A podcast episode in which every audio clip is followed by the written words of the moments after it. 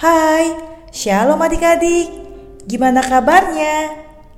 Kakak berharap adik-adik semua dalam keadaan yang baik dan sehat. Sekarang giliran Kak Flori yang hadir menyapa adik-adik, tentunya dalam program kesayangan kita, Renungan Harian Audio Cerdas Berpikir. Kakak berharap melalui program ini kita semakin diberkati oleh kebenaran firman Tuhan. Dan kalau adik-adik diberkati, jangan lupa bagikan renungan audio ini kepada teman-teman kalian, saudara, dan yang lainnya. Agar tidak cuma adik-adik yang diberkati, tetapi yang lain juga diberkati. Mau kan? Mau dong. Adik-adik, edisi menyambut peringatan Jumat Agung dan Paskah memang sudah selesai. Tapi kakak masih belum bisa move on nih di seputaran topik mengenai kematian dan kebangkitan Tuhan Yesus. Soalnya, topik ini merupakan topik besar dalam kekristenan, yaitu oleh karena kasih Bapa di surga, dia mengutus putranya, Tuhan Yesus Kristus, untuk mati bagi umat manusia agar manusia bisa bebas dari hukuman dosa. Mungkin di antara adik-adik ada yang nanya gini, Kok Tuhan mati sih? Tuhan tidak mungkin mati. Dia kan maha kuasa. Nah, justru kebangkitan Tuhan Yesus dari antara orang mati menunjukkan bahwa Tuhan Yesus tidak mungkin mati. Tuhan Yesus mengalahkan kematian. Dia telah teruji. Walaupun mati di kayu salib, dia bangkit. Tuhan Yesus pernah bilang gini kepada Rasul Yohanes dalam Wahyu 2 ayat 8. Dan tuliskanlah kepada malaikat jemaat di Smyrna. Inilah firman dari yang awal dan yang akhir, yang telah mati dan hidup kembali. Bahkan nih ya, Rasul Yohanes melaporkan gini dalam Wahyu 1 ayat 17 sampai 18. Ketika aku melihat dia, Tersungkurlah aku di depan kakinya sama seperti orang yang mati. Tetapi ia meletakkan tangan kanannya di atasku lalu berkata, Jangan takut, aku adalah yang awal dan yang akhir dan yang hidup. Aku telah mati, namun lihatlah, aku hidup sampai selama-lamanya dan aku memegang segala kunci maut dan kerajaan maut. Keren kan?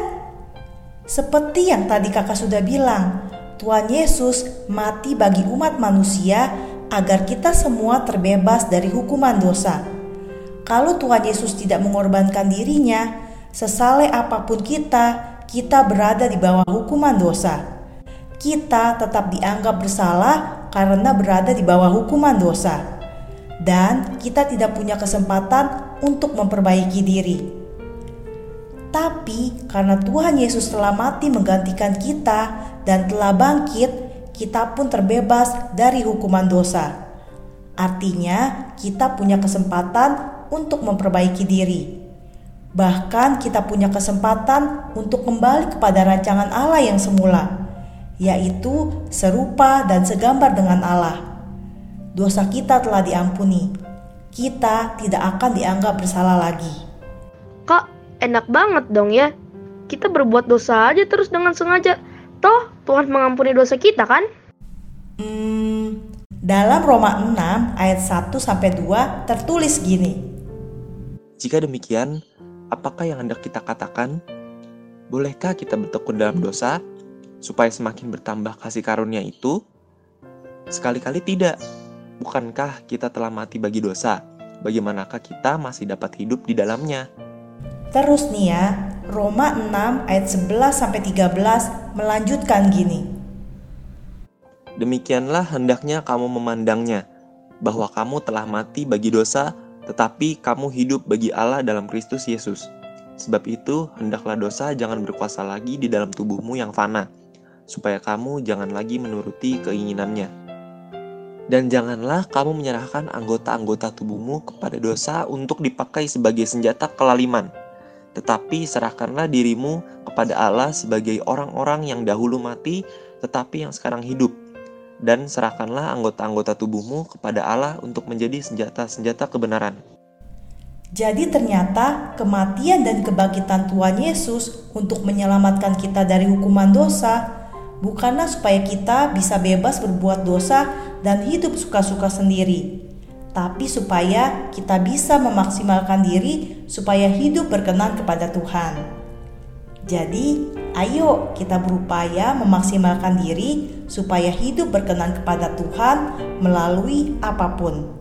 Perkataan, pikiran, perbuatan, sikap hati, cara memandang dan menilai orang lain, motivasi, dan yang lainnya.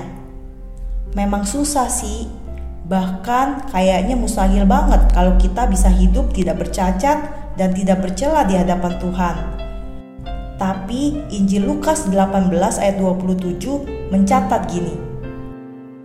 Kata Yesus, apa yang tidak mungkin bagi manusia mungkin bagi Allah. Nah, mulai sekarang kita harus dengan yakin dan sungguh-sungguh bilang gini, aku hidup baginya. Tidak peduli seberapa sulit untuk dijalani, Tuhan Yesus pasti tolong kok. Nah, renungan ini memang rekaman, tapi pas adik-adik mendengarkan renungan ini, kakak yakin banget bahwa ini adalah saat yang tepat.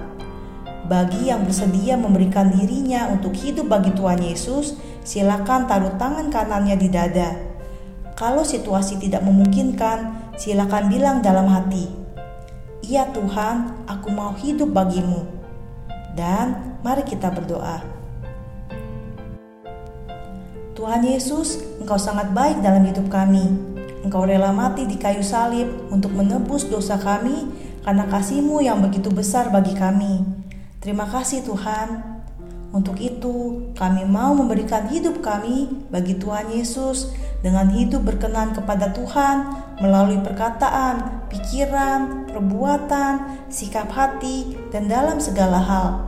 Dan kami percaya seberapa sulit pun hal itu, asalkan Tuhan menolong dan beserta kami, kami dapat melakukannya. Terima kasih Tuhan Yesus yang baik, di dalam nama Tuhan Yesus, Allah kami yang hidup, yang sudah mengalahkan maut, kami berdoa. Amin. Oke, Kak Lori undur diri dulu ya. Selamat memberi hidup bagi Tuhan Yesus. Tetap sehat, tetap semangat, dan tetap jadi berkat. Jangan lupa bahagia ya. Tuhan Yesus memberkati. Dadah. Terlalu besar kasihmu Bapa Pengorbanan yang kau berikan bagiku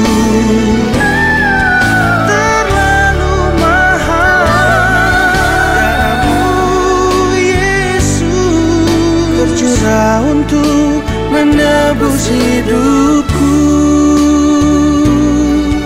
Terlalu mahal darahmu Yesus Tercurah untuk menebus hidupku. Terlalu besar Terlalu mahal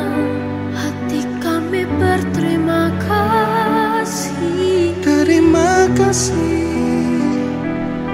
Kau tebus hidupku